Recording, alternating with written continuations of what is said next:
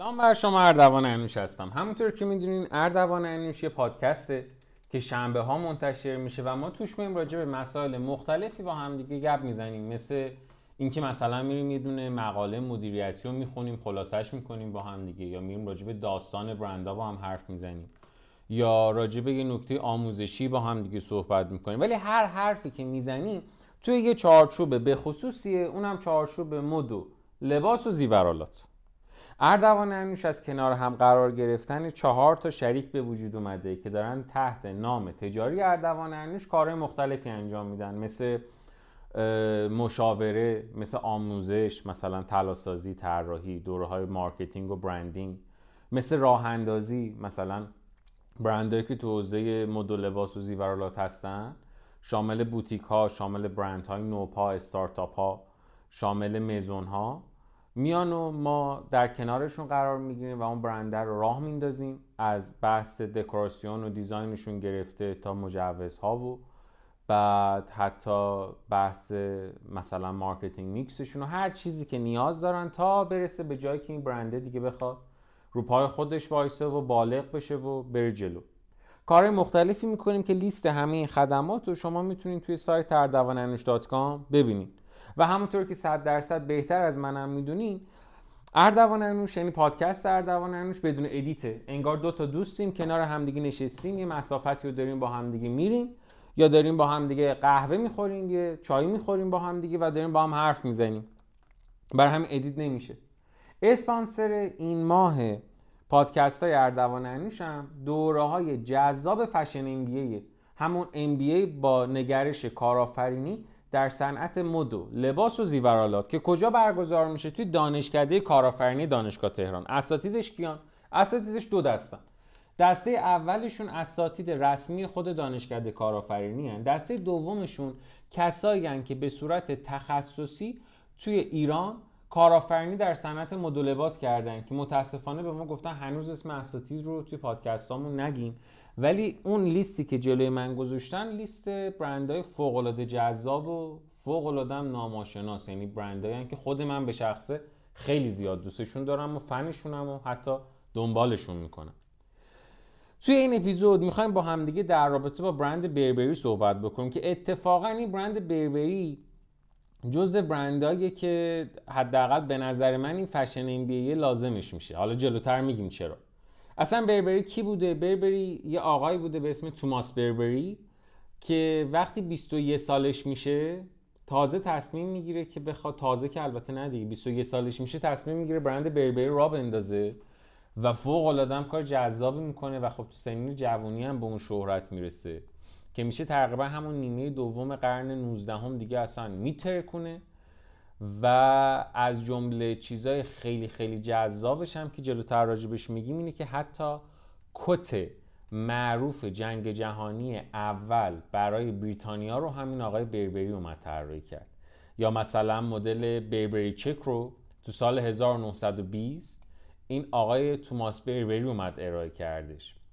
و این برند رو امروز تبدیل کرده به برندی که لوازم حتی لوکس خونگی میفروشه کارهای مختلفی میاد انجام میده و فوق العاده معروفه.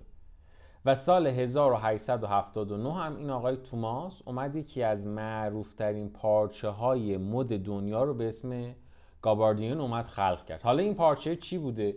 این آقای توماس خودش انگلیسی زاده بوده یعنی اصلا تو انگلیس به دنیا اومده بوده پدر مادر انگلیسی داشته. و تو انگلیس هم زندگی می‌کرده. ولی این آقای توماس بربری اصلا سیستم بدنیش یه باگ بزرگ داشته برای زندگی کردن توی انگلیس. اونم این بوده که به آب و هوای بارونی انگلیس عادت نداشته. یعنی شما تصور بکن که پدر مادرت انگلیسی باشه خودت هم تو انگلیس به دنیا آمده باشی. 21 سالم عمر کرده باشی ولی باز دوباره اصلا آب و هوای انگلیس برات آزاردهنده باشه. و خب خلق و خوی بدنش به این شکل بوده که اصلا نمی‌تونسته تو انگلیس بمونه دیگه. ولی امکان مهاجرت هم نداشته. این بنده خدا هر سری می‌رفته دکتر وقتی فصله بارونی هم به خصوص می‌شده می‌رفته دکتر. و نالان بوده از این دردای روماتیسمی که توی مفاصلش حس می‌کرده. سنی هم نداشته بنده خدا. تازه 21 سالش بوده. بعد همه دوستاش خیلی اوکی همه همسن و سالاش اصلا انگار نه انگار این بنده خدا درد مفصلی داشته همیشه. میره دکتر و دکتر بهش میگه ببین بعد باش کنار بیای دیگه نمیشه کارش بکنیم این درده مفصلی که تو داری برای بیماری روماتیسمته و کارش نمیشه کرد. یا باید از انگلیس مهاجرت کنی بری یه کشور دیگه یا اینکه سعی کنی باهاش بسازی. اتفاق بدی هم نیست دیگه. حالا سعی کن باش بسازی دیگه. یه کاریش بکن. این آقای توماس از مطب دکترا میاد بیرون و خیلی ناراحت بوده. چون بالاخره 21 سال واقعا سنی نیست. 21 سال یعنی شروع این اتفاقای جوانی و شروع اون شروع هیجانه و یه بیزینسی برای خودم داشته باشم بخوام رویا پردازی بکنم. این بنده خدا تازه رسیده به یه بیماری که یه مثلا آقا یا خانم شاید هفتاد ساله امروز باش درگیره. دردای مفصلی سرد میشه زانواش درد می‌گرفته آرنجش درد می‌گرفته. بعد می‌خواسته بره بیرون از خونه می‌دیده آقا سرد اصلا کجا بریم؟ زانو درد داریم نمی‌تونیم راه بریم. تو همین حال و هواها بوده که یه مرتبه به ذهنش می‌رسه. میگه آقا کاش که می‌شد یه پارچه من درست کنم. پلاستیکی. که این برای بارون باشه. اصلا وقتی می‌خوره دقت کردم دیدم آقا وقتی که من خیس میشم این درد زیاد میشه. اگه می‌شد من مثل این جنس چتری که بالا سرمه من می‌تونستم یه بارونی بپوشم. یه لباسی تنم بکنم یه پالتویی بپوشم. که از جنس این چتر بالا سرم باشه وقتی که چیز میاد وقتی که بارون میاد این لیز بخوره بره. اصلا باعث سرمای من نشه. باعث این نشه که من بدنم خیس بشه. باعث این درد مفصلی نیاد. تو همین فکرها بوده که باعث میشه که این لباسه رو این پارچه ها رو اختراع بکنه یک پارچه ای از جنس نخ و پلاستیک. که هم محافظت می‌کرده از بدن در برابر بارون هم هم یه ویژگی مهم داشته. چی بوده؟ نمیچسبیده به پوست بدن. پس در نتیجه باعث می‌شده که هوا هم برسه یعنی جلوگیری از تنفس پوست هم نمی‌کرده. آقا این آقای توماس میاد این پارچه مقاوم اختراع می‌کنه اسمشو می‌ذاره گاباردین و سال 1800 هم این اختراع دیگه ثبت میشه و وحشتناک هم شهرت پیدا می‌کنه. چرا؟ چون یه مشکلی بوده در سطح انگلستان که همه داشتن. حالا این بنده خدا ذره حالش بدتر بوده. یعنی بنده خدا دیگه رسیده بوده به دردای مفصلی و روماتیسم ولی حتی اون کسی که چهار ستون بدنش هم سالم بوده باز بالاخره با این بارون و خیس شدن اونم هر روز خیلی حال نمی‌کرده. خودتونم بخوایم الان تجسم بکنیم اون راه رفتن زیر بارون و خیس شدنش یه بار قشنگه دو بار قشنگه. دیگه وقتی که مثلا یه فضای رومانتیکی وجود داره قشنگه وقتی از سر کار اومدی قشنگه. وقتی عجله داری می‌خوای بری سر کار بعد نمی‌دونم دیرت هم شده و ماشین رد بشه روت اینجوری آب بپاشه و اینا که دیگه قشنگ نیستش که. برای همین دیگه خود مردم انگلیس هم شاکی بودن دیگه. ولی خب چیکار می‌تونستن بکنن؟ برای همین این پارچه اصلا یه تحولی بود در سطح زندگی مردم انگلستان همه خیلی خوششون اومده بود. این خوششون اومدنه رسیده بود حتی به خانواده سلطنتی انگلیس و ارتش انگلیس. در سطحی که این آقا رو دعوتش کردن آقای توماس بربری رو دعوتش کردن کاخ سلطنتی خانواده باش قرار گذاشت خانواده سلطنتی ارتش باش قرار گذاشت. گفتن آقا انگلستان الان در جنگه. در جنگ جهانی اوله و اتفاقا ما فقط در مناطق خشکم نمی جنگیم ما داریم توی قاره سبز همون اروپا جنگ می‌کنیم می جنگیم با فرانسه داریم می جنگیم با کشور اسکاندیناوی داریم می جنگیم و این بارونیه رو می‌خوایم. ولی نه در این سطحی که بیایم از مثلا جلو در مغازه دو تا دونه بخریم و اینا نه ما در سطح ارتش ما بارونی می‌خوایم و اومدن این ترنچ رو ترنچ رو اومدن در اسب که معروف هستن برای بربریه. اومدن درست کردن. اومد طراحی کرد. بر اساس زائقه خاندان سلطنتی هم اومد طراحیش کرد. و وقتی خاندان سلطنتی هم اینو دید خیلی خوشش اومد. دید آقا اصلا این عجب چیزیه برای جنگ. و خاندان سلطنتی هم اومدن بهشون یه دونه حکم مخصوص خانواده سلطنتی رو دادن. همون اصطلاحا سر رو به آقای توماس دادن. توماس بربری شد سر توماس بربری. و خیلی هم مورد توجهشون قرار گرفت. خیلی خیلی کیف کردن باهاش. بعد اومدن گفتن که خب این الان دیگه خود آقای توماس نگاه کرد شرایط تو دید آقا اصلا وضعیت دگرگون شده. از تقریبا 11 سال پیش که این پارچه اختراع شده تا الان. وضع زندگیش اصلا زیر و رو شده و گفتش که خب چرا فقط جنگ؟ ما بیایم چیزم انجام بدیم برای مردم عادی هم درست کنیم و پولم که زیاد به دستمون از طریق ارتش رسیده رفتش سال 1891 یه فروشگاه به اسم فروشگاه بربری توی لندن درست کرد. بعد همون زمان زمانی بودش که لوگو خیلی مد شده بود. اصلا برند یعنی لوگو اون موقع براشون. بعد رفتش یه لوگو معروف سوارکارم آورد که یاد آدما بندازه که من همون برندم که تو جنگ جهانی انگلیس رو نجات دادم اگر من نبودم مثلا سربازا قدرت مانور رو حرکت نداشتن. و پایینش هم نوشت رو به جلو.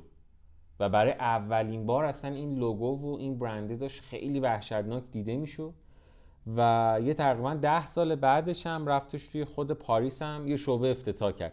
یه کوچولو اون موقع ها سختش بود برای این کار که بخواد توی پاریس شعبه افتتاح بکنه برای اینکه خب اصلا در جنگ بود انگلیس با فرانسه با خیلی از کشورهای دیگه.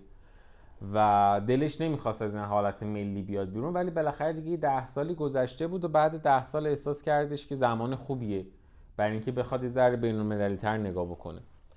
سال 1914 یعنی پنج سال بعد از اینکه شعبه فرانسهش هم افتتاح شده بود و توی لندن هم داشت میفروخت و دیگه حسابی برای خودش دیده شده بود از طرف وزارت دفاع انگلستان اون اومدن دوباره استخدامش کردن. گفتن آقای توماس پاشو بیا وزارت دفاع و بعد اینکه بنده خدا گفت آقا ما اصلا با کسی الان تو جنگ نیستیم گفتن شما پاشو بیا.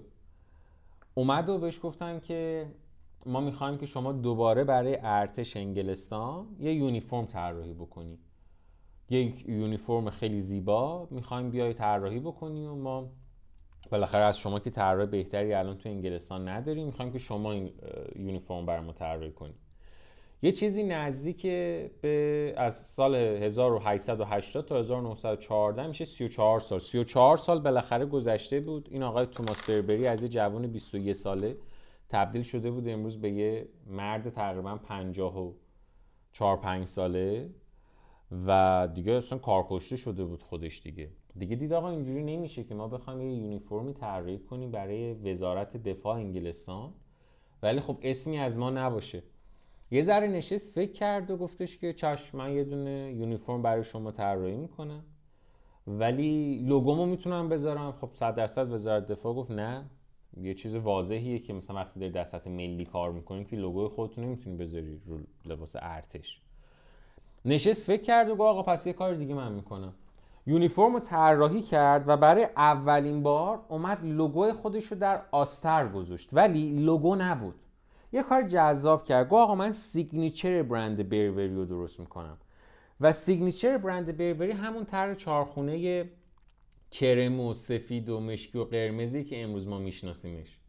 اومد اونو طراحی کرد و این شد به عنوان signature برند بربری. جایی هم حرفی ازش نزد این نرفت اعلام کنه توی قراردادش آقا این signature شبیه لوگو برای ما باید باشه. گفت آقا این جز بخشی از طرح دیگه. و به عنوان آستر این یونیفرم اومد اینو استفاده کرد و خود این هوشمندی که داشتش خیلی زیاد باعث شدش که موفق بشه. خیلی بشناسنش. و امروز هم خیلی جذابه دیگه. همین آستره خیلی جذابه هم کلا این signature جذابش کرده.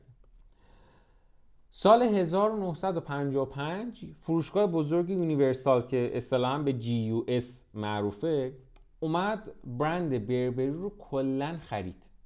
حالا چرا خرید و چرا اصلا آقای توماس بربری اومد این برند رو فروخت؟ برای اینکه از یه جایی به بعد این برند بربری دیگه اصلا خلاقیتی نداشت. یعنی طرها همون بود همون یونیفرمه بود بعد یونیفرمه دیگه هم قرار بود دست اشرافزاده ها باشه هم دست ارتش بود هم دست مردم عادی بود. سیگنیچر همون بود همه چی همون بود. یعنی دیگه بعد گذشت تقریبا از سال 1880 تا 1955 این برند انگار حرفی برای زدن نداشت. آقای توماس بربری هم خب یه اختراع جذاب کرده بود. بعد بالاخره به یه شرایطی رسیده بودش که این اختراع خاندان سلطنتی خواسته بودتش ارتش خواسته بودتش و شرایط یه جوری پیش رفته بودش که برند بربری رو ناخداگاه آدمای زیادی میخواستنش.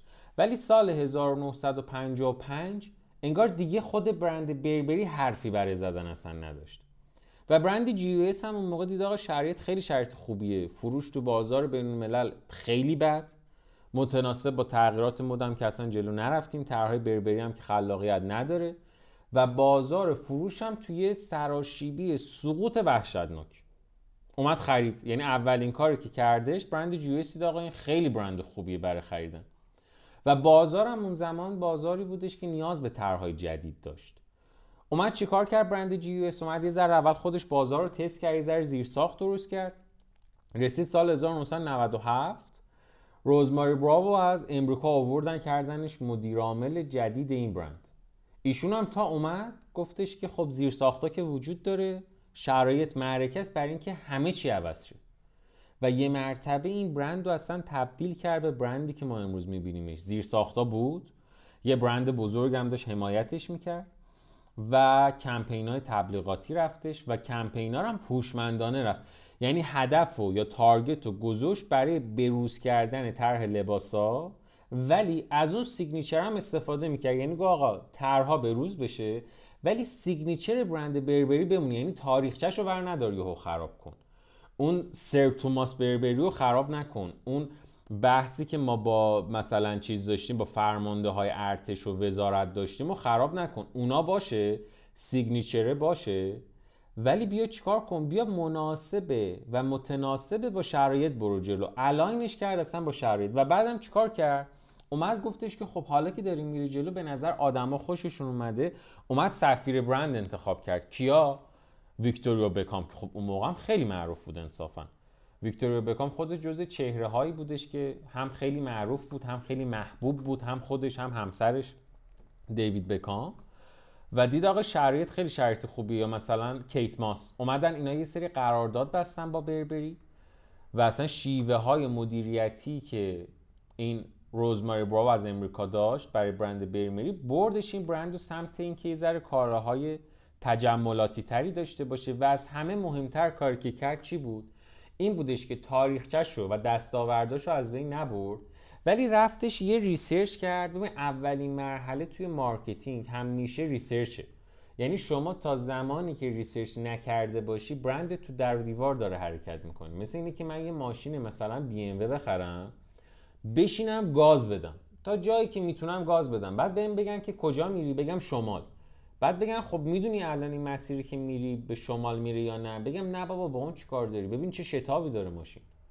داره با سرعت حرکت می‌کنه برنده ولی research نکردم. من نمی‌دونم آیا این مسیری که دارم میرم اصلا آیا به شمال می‌رسه به مقصد من می‌رسه یا از اون مهمتر آیا اصلا این ماشینه به درد این مسیری که من دارم میرم می‌خوره؟ شاید بی ام که من خریدم مثلا یه بی ام سری هفت به درد جاده های چالوس و اینی که من یه جاهای مجبورشم off-road بکنم نخوره. شاید اگر به جای این هزینه من می‌رفتم مثلا یه دونه پاترول خیلی قدیمی خیلی خیلی ارزون تر میخریدم بیشتر به نفعم بود و این مسیره رو راحت تر می‌تونستم برم. پس اولین مرحله research ه و کاری هم که این مدیر عامل جدید کرد همین research ه بود. و این research رو این مدیر عامل کاری کردن که برندی که داشت سقوط می‌کرد با کله داشت میومد پایین سال 2002 ارزش نام تجاریش رسیده بود به 1.5 میلیارد دلار. سال 2004 سال 2004 اگر که پادکست قبلا گوش داده باشین اون حباب dot com بود دیگه. یعنی اصلا یه و bubble dot com اصطلاحا بهش می‌گفتن. یا حباب dot com که هر برندی و هر کسی در امریکا و اروپا سایت می‌زد. یه وبسایت طراحی می‌کرد. یه کوچولو شبیه وضعیت فعلی کشور خودمون. بعد چون الان هم دیده باشین خیلی این digital marketing و سایت زدن و اپلیکیشن زدن و اینا خیلی تو بورس دیگه. اومدن سال 2004 هم این برند اومد برای اولین بار وبسایت فروش خودش رو خب قاعدتا با توجه به مدیر عامل امریکاییش توی امریکا طراحی کرد. و دو سال بعدش تازه سال 2006 اومدن گفتن آقا این برند انگلیسیه بریم تو انگلیس هم یه وبسایتی بزنیم. و اومدن تو انگلستان هم یه دونه وبسایت زدن که بتونن خرید آنلاین رو داشته باشن. و وقتی این وبسایت زده شد و شروع کرد کار کردن سال 2006 این خانم روزماری گفت آقا شرمنده دیگه من بازنشسته می‌خوام بشم و رفت کنار. به جاش کی اومد؟ خانم آنجلا. اگر اسمشون درست بتونم بگم آرنتس اومدن. جانشین ایشون شدن. و خود ایشون میگن که آقا اصلا تو زمان مدیر عاملی روزماری انقدر تغییر کرده بود برند بیربری و انقدر شرایط معرکه بود انقدر زیر ساختا عالی بود که هر کس دیگه هم جز من میومد و فقط سعی می‌کرد که خراب نکنه چیزی رو می‌تونست این برند رو منفجر بکنه. و من فقط سعی کردم از زیر ساخت ها و طرز تفکر مدیر عامل قبلی پیروی بکنم.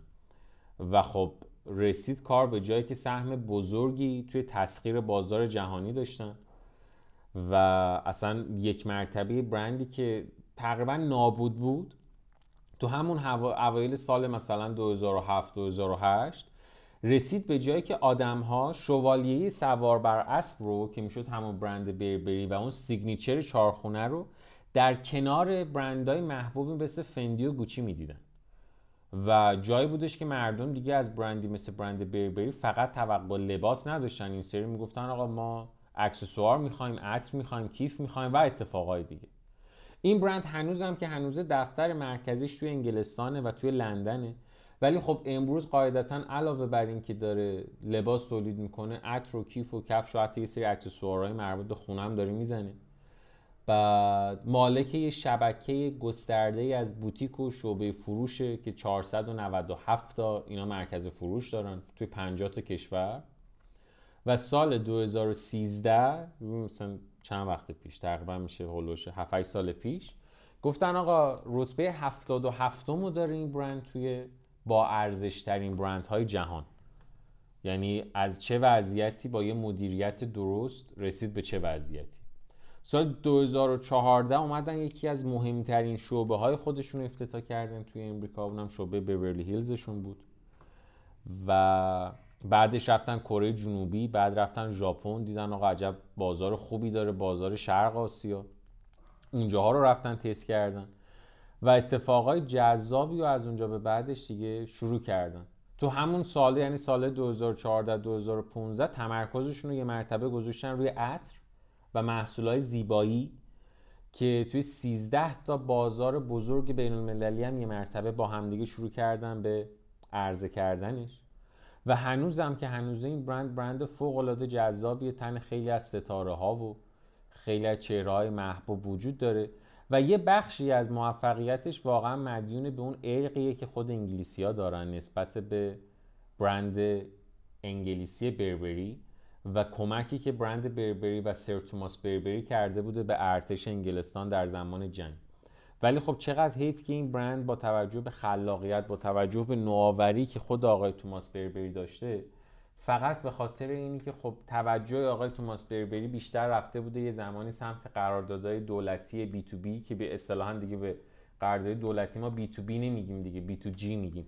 قراردادهای B to G ما چند مدل قرارداد داریم B to C B to B و B to G بعد B to C میشه business to customer که من بخوام به end user یه چیزی رو بفروشم B to B میشه قراردادهای سازمانی یه business با business دیگه و B to G هم میشه قراردادهای business to government که من میام قرارداد دولتی میبندم این مرتبه. و خب بربری هم یه بخش بزرگی از موفقیتش و مدیون این قراردادهای B to G و ارتش انگلستان بود که ناگفته نمونه علتش رو نمی‌تونیم بگیم علتش مثلا پارتی بازی و اینا بوده دیگه. واقعا یه مزیتی برای ارتش داشته و اون اختراع پارچه‌ای که کرده بوده به عنوان بارونی. امیدوارم که این پادکست به دردتون خورده باشه. راجع برند بربری بود. زحمتش و غزال قاسمیان عزیز کشیده بود. و شاید این پادکست بیشتر از هر پادکست دیگه ای بتونه بهمون نشون بده که marketing و branding چقدر می‌تونه مفید و چقدر می‌تونه مهم باشه. ترمای به اصطلاح fashion MBA ایشالا از بهار قرار شروع بشه توسط دانشکده کارآفرینی.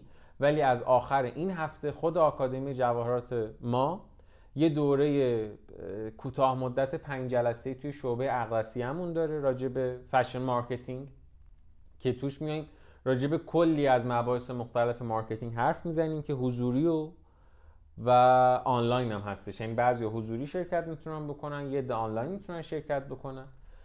که اگر که می‌خواین تو این دوره ها هم شرکت بکنین باید لطف بکنین که یا با آکادمی تماس بگیریم یا توی اینستاگرام آکادمی یعنی اردوان انوش آکادمی که من لینکش رو حتما می‌ذارم توی توضیحات پادکست پیغام بدین.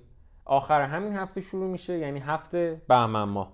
مرسی که این پادکست هم در کنار همدیگه بودیم. خسته نباشیم و خدا نگهدارتون باشه.